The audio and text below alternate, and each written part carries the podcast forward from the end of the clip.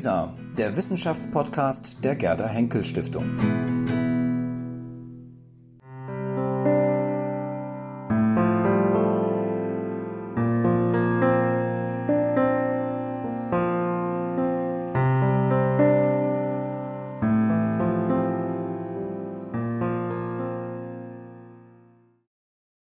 Frau Messner hier begrüßen zu dürfen, die Leiterin des China-Zentrums der Universität Kiel ist und Sinologie, außereuropäische Ethnologie und Medizingeschichte an den Universitäten Innsbruck, Wien, Freiburg und Beijing studiert hat. Und sie wird sprechen zu Gesundheit, Perspektiven aus dem alten China.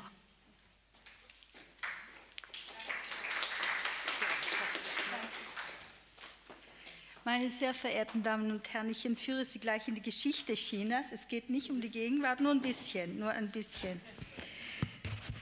Also der Horizont meiner Recherchen zum Thema Gesundheit, Perspektiven aus dem alten China ist weit und erreicht tief in die Vergangenheit zurück. Das heißt, wir werden uns jetzt dahin bewegen. Eine chronologische Rekonstruktion eines wie immer gearteten, kanonisierten Textbestandes leisten meine Untersuchungen nicht, denn dies scheitert schon allein an der Tatsache, dass es einen kanonisierten Textbestand zum Thema Gesundheit in chinesischen Perspektiven eben nicht gibt. Dies ist sprachlichen, konzeptionellen, strukturellen Belangen geschuldet. Auch lauert die Gefahr von Stereotypisierung immer, wenn wir mit China und Orientalisierung, ja von Fehleinschätzung überall da, wo vorschnelle Reduktion und Vereinfachung am Werk ist. Die Definition etwa, wonach Gesundheit in der chinesischen Medizin Gleichgewicht heißt, liegt mit Sicherheit nicht falsch, aber sie sagt alles und nichts. Deshalb ist es meine Aufgabe hier, eine möglichst sorgfältige Arbeit am Übersetzen zu leisten, das Übersetzen von Wörtern und Termini, aber auch von Konzepten, die mit den Wörtern und Termini jeweils verbunden sind. Mit Reinhard Koselleck lässt sich nur in der triangulären Verquickung von Wort, erstens Wort, zweitens Konzept, drittens die Sache, das Ding, wonach wir als Historiker und Soziologen suchen, ergründen. Das heißt, muss immer diese drei, dieses, diese, diese, diesen Verbund im, im, im Kopf haben. Die trianguläre Verknüpfung von Wort, Konzept und Sache. Also die Sache wäre hier die Gesundheitsverständnisse im alten China dient als Versuchsanordnung meiner Untersuchung. Ein Wort, auch noch so sorgfältig übersetzt, besagt meist nur bedingt etwas über das bzw. die damit verknüpften Konzepte und schon gar nicht über die zu eruierende Sache, das gesuchte Ding. Beginnen wir mit Qian Kang.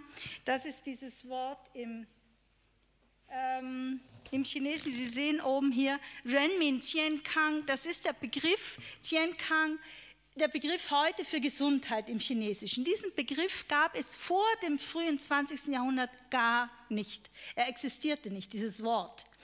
Also er wurde aus, aus dem europäischen Kontext über Japan nach China transferiert, wie so viele andere Begriffe auch, zum Beispiel Zivilisation und all, all die Dinge, die uns, die China eben zu, zu, zu einem Mitglied der Weltgemeinschaft äh, machen sollte, zu einer zivilisierten Gesellschaft. Dazu gehörte dieser Begriff Kang, der heute heißt Renmin Kang, also Bevölkerungsgesundheit, Public Health, wenn Sie so wollen, also im Rahmen der Peer-Politik nicht.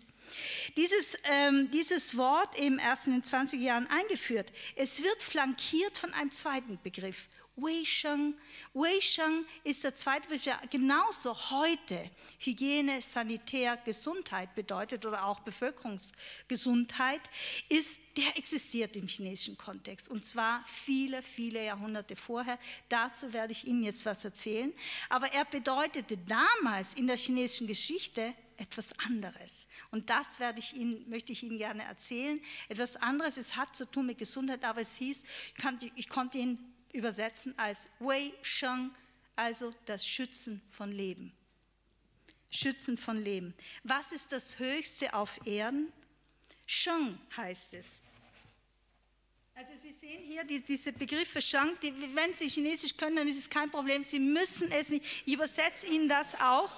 Ja, also Shang ist das Leben. Habe ich hier einen Pointer?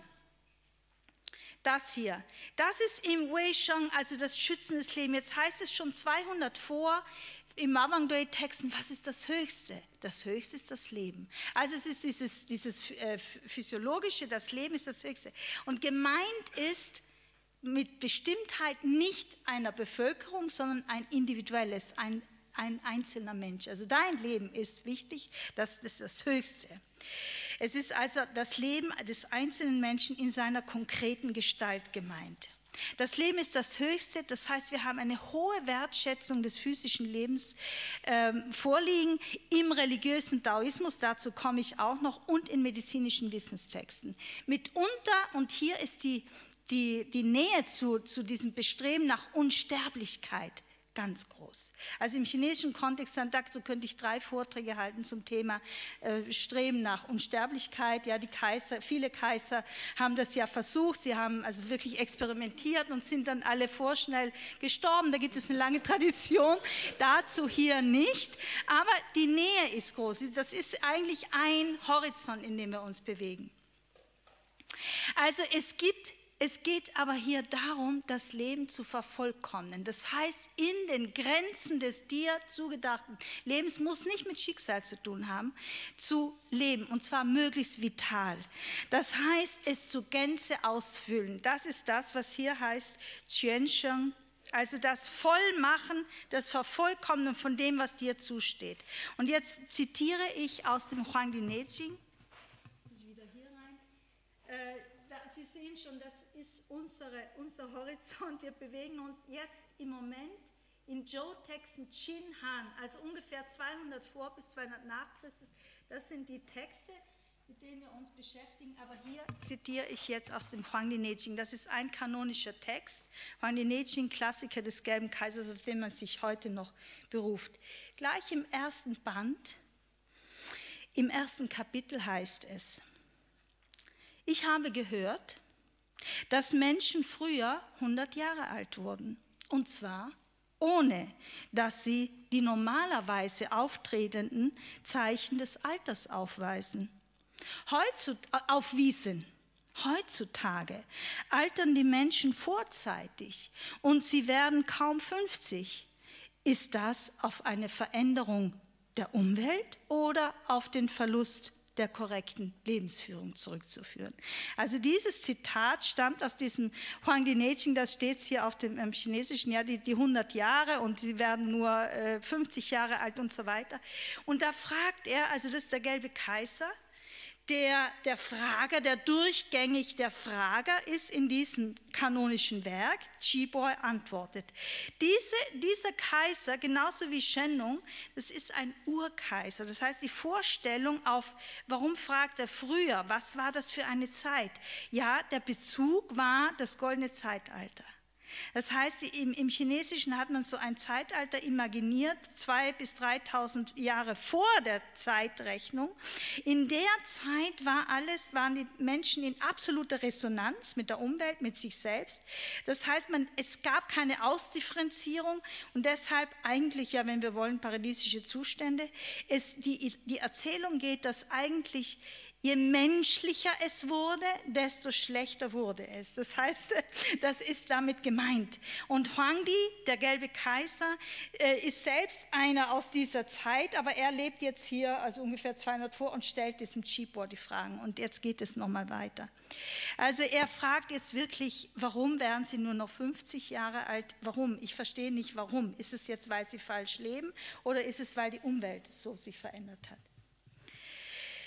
Also wichtig ist mir hier zu sagen, es wird deutlich, erstens, das Leben des Menschen ist endlich. Also die Tatsache der Sterblichkeit als Conditio humana steht hier nicht zur Disposition.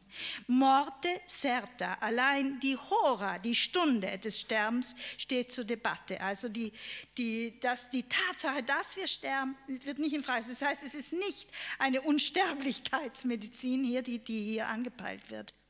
Nur die, die Stunde des Sterbens ist vorgerückt. Die Lebensspanne hat sich halbiert. Was ist passiert? Ich habe es schon gesagt, man, jetzt ist man, man resoniert über das Ende des goldenen Zeitalters. Das heißt, wir haben, sind im Zeitalter der Menschen angelangt. Das heißt, wir müssen uns anders jetzt damit, äh, wir müssen damit aus, uns auch damit auseinandersetzen. Wir haben die Differenzierung. Wir sind nicht mehr in absoluter Resonanz zur Umwelt. Ja. Darum geht es hier. Ähm, der gelbe Kaiser, ja, ich sage noch kurz was zu diesem Werk, das Huang Nejing, äh, Herr Brinkhaus kennt es sicher, ja, das ist wie ein Kanon, das ist wie eine Bibel, wenn, wir es so wollen im Chinesischen, also das ist ein äh, mehrbändiges Werk, das wurde dann 200 vor bis 200 nach geschrieben, äh, Verfasserschaft ist nicht, weiß man nicht genau, äh, im 7. Jahrhundert wurde es nochmal revidiert und dann, fünf, also das heißt, es wurde ständig re revidiert und, und kommentiert und so weiter, 15. Jahrhundert, aus dem 15 15. Jahrhundert stammen die wichtigsten Kommentare für uns heute, für die Forschung. Und übrigens, Herr Unschuld hat da sehr wichtige Übersetzungsarbeit geleistet. Ich sage, der Kaiser fragt nochmal, die Menschen wurden nicht krank. Bubing, also heißt nicht krank. Und jetzt frage ich Sie, ist das, er sagt nirgendwo gesund, weil dieses Wort gesund wird nicht verwendet in diesem Werk und auch nicht in anderen medizinischen Werken aus der Zeit. Aber ich, ich frage Sie, das könnten wir doch so übersetzen. Bobing, Sie wurden nicht krank, ist gleich gesund. Er sagt uns aber noch etwas. Sie starben in einem ihn, ihnen angemessenen Alter um die 100 Jahre und nicht vorzeitig mit 50 Jahren. Und er fragt wie ich schon sagte, ist es auf den Verlust der korrekten Lebensführung zurückzuführen. Chibor sagt, in der Vergangenheit praktizierten die Menschen das Dao. Und dazu werde ich Ihnen jetzt noch mal was sagen. Das Dao dem Weg des Lebens. Sie verstanden das Prinzip des Gleichgewichts, jetzt kommt es wieder, zwischen Yin und Yang.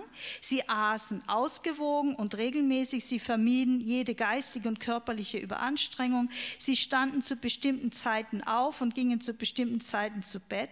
Sie hielten sich an feste Rhythmen von Tag und Nacht und der Jahreszeiten. Sie schliefen zur Tag und weilten noch bei Tag. Äh, sie schliefen zur Nacht und, und so, ja, ich und, und weilten wach bei Tage. Sie bewahrten ihr Wohlbefinden. Auch hier könnten wir fragen, ja, also hier wird schon dieses Wohlbefinden genannt und wir könnten uns fragen, ist das Gesundheit? Und so ist es nicht überraschend, dass sie 100 Jahre alt wurden. Dann sagt er, heute hat sich der Lebensstil der Menschen geändert. Man trinkt Wein, als wäre es Wasser und man gibt sich zerstörerischen Aktivitäten hin. Die Menschen vergeuden ihr Jing, also ihre Essenz, ihre sexuelle Aktivität ist viel zu aktiv. Äh, diese Jing ist die Essenzen, die in den Nieren gespeichert sind und sie vergeuden ihr Qi. Und zum Qi werde ich noch, noch einiges sagen. Sie wissen nicht mehr um die Geheimnisse der Pflege der Lebenskraft. Also hier, nicht? Das, da ist die Nähe sehr, sehr klar. Sie sind nicht imstande, ihren Lebensstil und ihre Ernährung zu regulieren und sie schlafen auf unangemessene Weise. Jetzt schon wieder. Deswegen überrascht es uns nicht, dass sie mit 50 Jahren alt erscheinen und nicht viel später sterben. Ende des Zitats. Also dieses Zitat stammt aus 200 vor Christus, ja, bis 200 nach. Bubing, nochmal, nicht krank werden, das Wohlbefinden bewahren, Gesundheit. Das Qi nicht vergeuden, das Dao praktizieren, also die ähm, Qi Zhi Dao Zhi, darüber gilt es jetzt noch etwas zu sagen. Das sind die Konzepte, die hier hervor, äh, hervortreten. Ich habe es schon gesagt. Es es geht um Mäßigung, es geht um Angemessenheit, also ziemlich das, was wir auch in der griechischen äh, Diätetik hören. Regulierung, Anpassung, Ausgleich, aber es gibt vielleicht noch etwas, das eben dieses Qi nochmal äh, verdient, nochmal.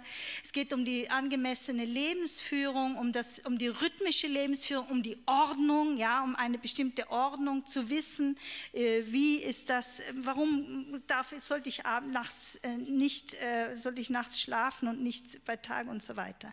Wie lässt sich das Qi nun in unsere Sprache übersetzen? Es gibt also fleißige Sinologen, haben, also einer äh, von denen hat ähm, über 80 Begriffe zusammengetragen, in denen Qi in eine westliche Sprache übersetzt wurde. Also man beginnt mit den Jesuiten 17. Jahrhundert und so weiter. Ich will hier nur einige wenige nennen.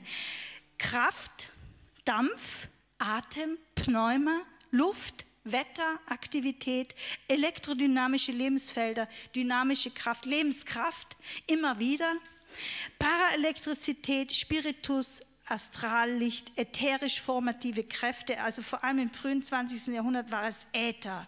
Also da hat man immer gesagt, das ist Äther. Ja, vorher gab es das ja, hat man das nicht so gesehen.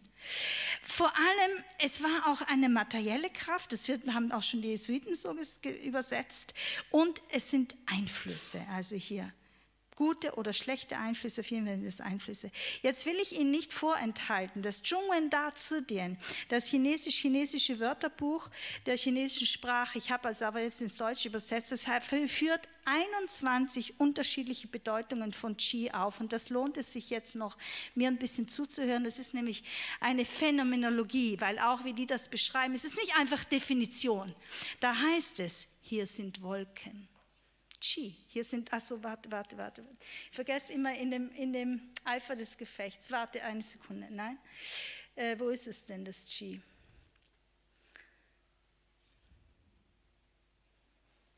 Ja. Ich äh, kennt das hier, die meisten kennen es, oder? Wie das aussieht. Dann, ich kann es Ihnen auch an die Tafel jetzt malen. Ja, das hat oben zwei Wolken und unten ist der Reis drin, ist eine nährende Kraft. Jetzt sagt das Dschungel dazu dir, hier sind Wolken. Zweitens, es ist die Erscheinung der Natur zwischen Himmel und Erde und es bezeichnet die Qualitäten Yin, Yang, Regen, Wind, Dunkelheit und Helligkeit. Es ist einer der drei Zustände, gasförmig, flüssig und fest. Das, was keinen festen Körper hat, was flüssig ist und in der Lage ist, sich zu sammeln und zu zerstreuen, das ist Qi. Also unser Leben zwischen, spielt sich ab zwischen Verdichtung und Zerstreuung. Das ist nach wie vor eine, ähm, eine Definition von diesem Qi. Dann heißt es abdampfendes und aufsteigendes Qi. Dunst und Rauch, der ein- und austretende Atem. Das ist alles Qi. Die Lebenskraft des Körpers, das ursprüngliche Qi, auch da die Medizin kann gar nicht ohne dem ursprünglichen, ohne dem Abwehr-Qi, ohne den verschiedenen Formen des Qi agieren. Also das ursprüngliche Qi, die dem Erzeugen und Wachsen der 10.000 Wesen zugrunde liegende Kraft. Das äußere Erscheinungsbild des Jingshen am Körper heißt Qi, Kraft, Emotion, charakterliche Veranlagung. Auch Riechen und Gestank, also da könnte man auch sagen, es ist ein Distinktionsmittel, eine, ein Diagnosemittel. Ich kann auch da mit Qi denken. Das, was Dinge beeinträchtigt und auf sie einwirkt. Hier ist Gesundheit ganz deutlich im Spiel. Der Volksmund sagt, so heißt es jetzt in diesem Wörterpunkt weiter, dass Ärger und Melancholie eine Art von Qi sind, die nicht gut tun. ja, also da auch das körperliche Gestalt, Klima, also verschiedene Klimaformen, die wir im Chinesischen hat man ja 24. Und dann ist natürlich auch noch mal zur Etymologie gesagt. Ursprünglich hat man auch sich gedacht, Qi, da ist nicht der Reis, also die Vorstellung sind oben Wolken, ja, und aus dem gekochten Reis kommt Dampf, das heißt Ernährung, nährende Kraft kommt hoch und das steigt auf. Ist ganz einfach, ganz konkret, nichts Hokuspokus. Ja? Und da steht auch noch im, im Dschungel dazu, den ursprünglich als nochmal vor 200 vor Christus hat man es mit unten nicht Reis, sondern Feuer. Also das heißt auch hier die, die wärmende, die nährende Lebenskraft ge ge geschrieben. Also das hat sich auch das Piktogramm hat sich verändert. Das heißt nicht so statisch. Ja. Also Qi, was ist es? Das sind jetzt meine Worte. Es ist also gleichzeitig materiell, es ist spirituell, es ist statisch und bewegt, es ist psychisch, emotional, neutral, unitär vielzählig, biologisch und physiologisch lebensfördernd, aber auch lebensbeeinträchtigend. Es existiert kein Widerspruch und das ist wichtig, was wir, glaube ich, hier verstehen müssen, dass wir hier das nicht als Widerspruch sind, dass das je nachdem. Es ist eine Art Energie, in der alles, was geschieht, sich ereignet, ja. Aus philologischer und etymologischer Perspektive ist es ein Universalmedium. Alles ist aus Qi, ja. Und was hilft das jetzt heute uns weiter, hier und jetzt? Das ist eine Frage. Und jetzt switche ich in die Gegenwart nach China ganz kurz, weil da gibt es im Moment, das ist jetzt anders als Herr Brinkhaus uns das erzählt, in China 21. Jahrhundert, nämlich seit ungefähr 10, 20 Jahren oder noch länger erfährt diese traditionelle Medizin eine extreme Aufwertung, eine Revitalisierung. Ja? Und zwar geht das in Richtung dass man sagt, es ist also diese Zhonghua Yixue Kexue, es ist also eine, die chinesische Medizin Wissenschaft ist und Technologie, die hat das Potenzial, eine global wichtige Wissenschaft zu werden. Und das ist, hat ja auch, es ist nicht neu, nur diese, dieser Gedanke ist nicht neu. Aber dass es jetzt auf höchster Ebene auch so gefördert wird, ist relativ neu. Dann äh, die, die, Folge davon ist unter anderem Wissenschaftler in chinesischen Akademien und Universitäten, vorzugsweise jene, die in Naturwissenschaften ausgebildet und geschult wurden, sind irritiert. Sie sagen ja, was soll das sein, überhaupt dieses Qi und wie messen und wie zur Wirkung bringen. Das heißt, wir haben auch dort eine Diskussion. Und da möchte ich Ihnen jetzt kurz ein, ein Werk zitieren. Wir haben aber ein Fakt, das für mich als Historiker, es ist ein Fakt, ohne, also das Leben, das Wohlergehen, das Wohlbefinden, die Gesundheit im alten China ist ohne Qi und ohne Dao nicht denkbar. So, das ist ein Faktum. Jetzt nochmal zurück in die heutige, in die heutige Welt in China. Wir, wir wissen auch das Wissen darum. Ich muss, mir geht es ja darum, zu, was können wir wissen darum? Aus der Geschichte. Das Wissen darum und die damit verbundene Haltung und Haltungen, die Praktiken, ja dessen Kultivierung, das ist ein wesentlicher Moment, ich kann da nicht so sehr drauf eingehen, dieses Wissen gab es nicht frei flottierend im Raum. Seine Verankerung im Tun, das heißt hier Wohlbefinden tun, das, das ist ein Kerngedanke, den ich möchte, dass Sie das irgendwie auch mitnehmen heute aus diesem Vortrag. Es geht um Adjustierung, um Regulierung immer, und das hat der Herr Brinker auch wunderschön angesagt, das ist eben etwas, was immer in Bewegung ist. Das Qi ist nicht, das kann man nicht so, klar, auch das ist aus Qi, klar, aber es ist eine bestimmte Form von Qi, es ist im Prozess, also dieses Tun ist wichtig zu wissen und ohne Dao nicht möglich.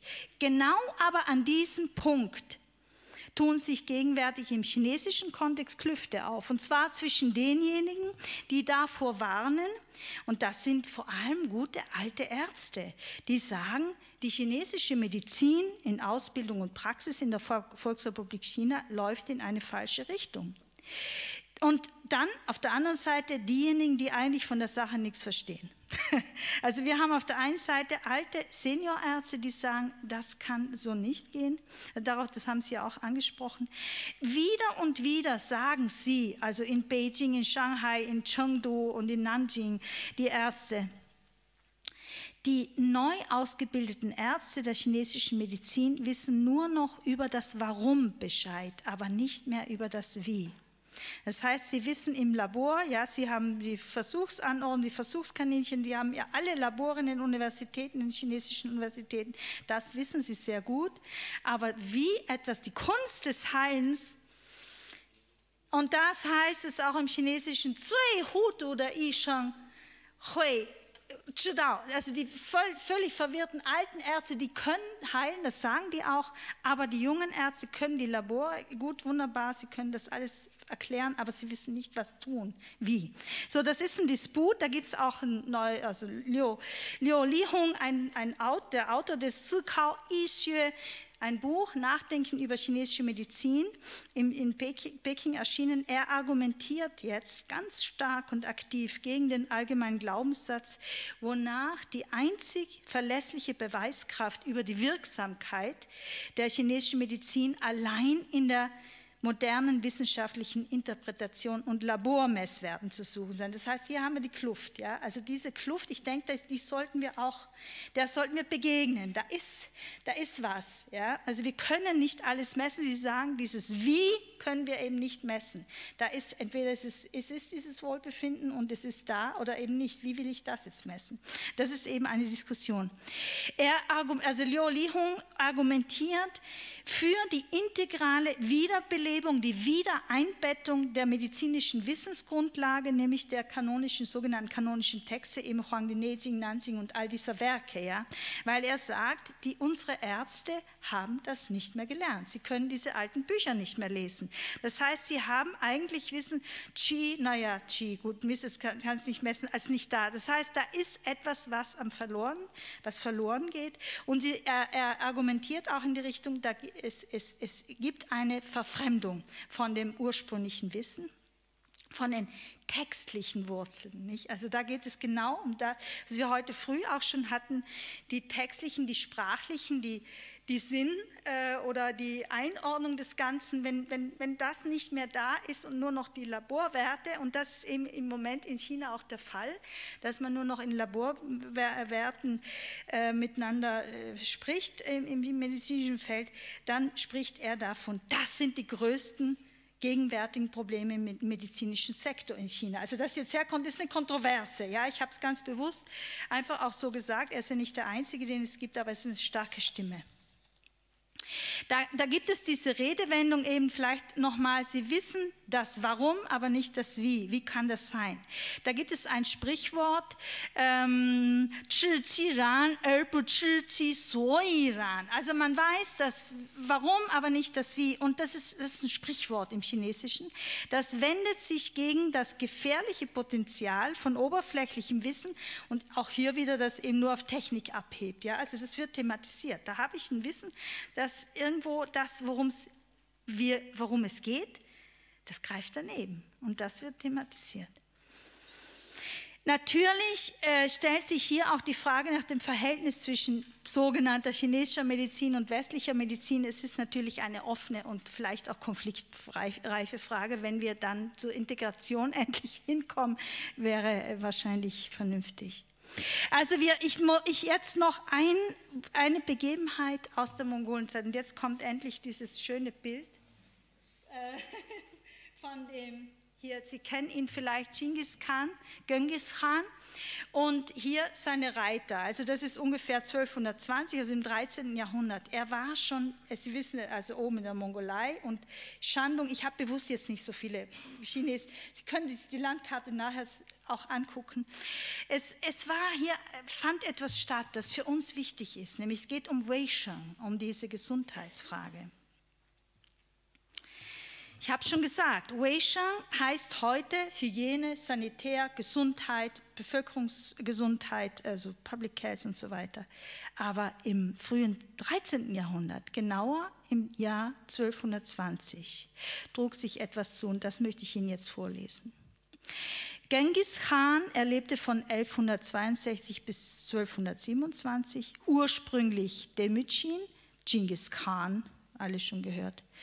Er befahl seinem persönlichen Minister Liu Wen, zusammen mit 20 Kriegern, und das sind die Krieger, in die Provinz Shandong zu reiten, also viele tausend Kilometer von Samarkand runter an die Küste ja, von China, ähm, zu reiten, um dort den daoistischen Meister Chiu Changshun zu treffen und ihn dann mit nach Samarkand zu holen. Was war denn der Hintergrund dafür? Angetan mit goldenen Schildern in Gestalt von Tigerköpfen ritten sie dann nach Shandong, um den daoistischen Meister zum Herrscher in Samarkand zu bringen. Schließlich, nachdem sie diese höchst äh, gefahrenvolle und kostspielige Reise von mehreren tausend Kilometern hinter sich gebracht hatten, fand sich der daoistische Meister nun vor dem Herrscher Genghis Khan. Und jetzt wollen wir einfach dem Glauben schenken, was seine Schüler von dem äh, daoistischen Meister aufgeschrieben haben über diese Begegnung, dann verlief diese Begegnung wie folgt.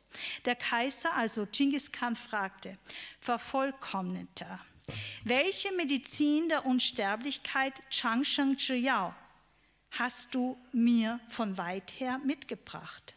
Also er will unsterblich werden. Da sagt der Meister, ich besitze den Weg des Schutzes des Lebens. Wei Sheng Dao, den besitze ich. Aber ich besitze keine Medizin, die das Leben verlängerte. Chang Sheng Dao. Zitat Ende. So, also die Frage des Genghis Khan nach dem Elixier der Unsterblichkeit, das ist eben etwas, was wir im Chinesischen einfach immer haben, diese Nähe zu diesem Wunsch, unsterblich zu werden. Dies, diese Frage verwundert nicht, denn im 13. Jahrhundert konnte man bereits auf eine jahrtausendelange Tradition von Unsterblichkeitsbestrebungen zurückblicken. Und äh, wie ich schon sagte, manche Kaiser fanden den frühzeitigen Tod.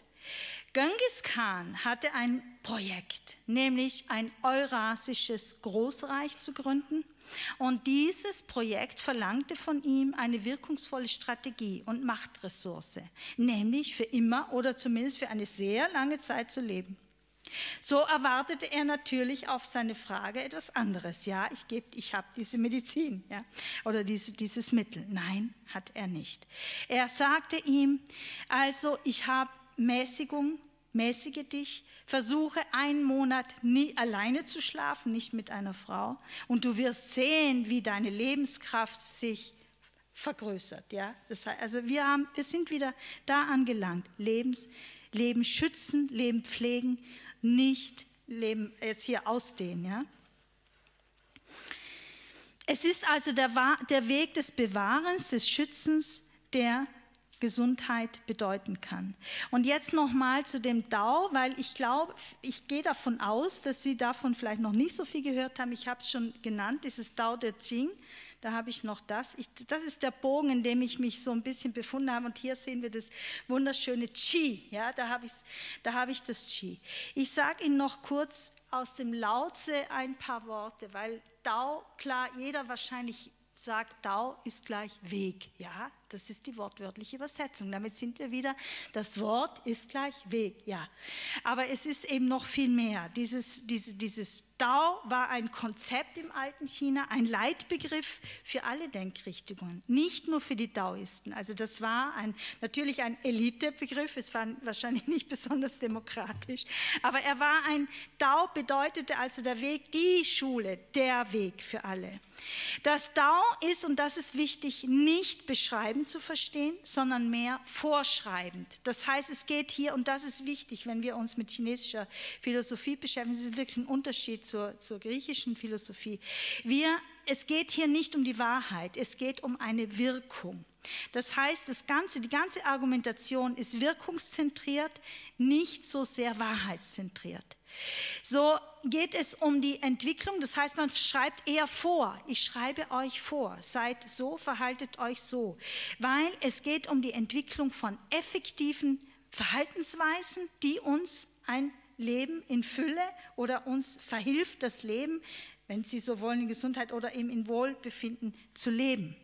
Also Wirkung und nicht Beschreibung, ja, wirkungszentriert.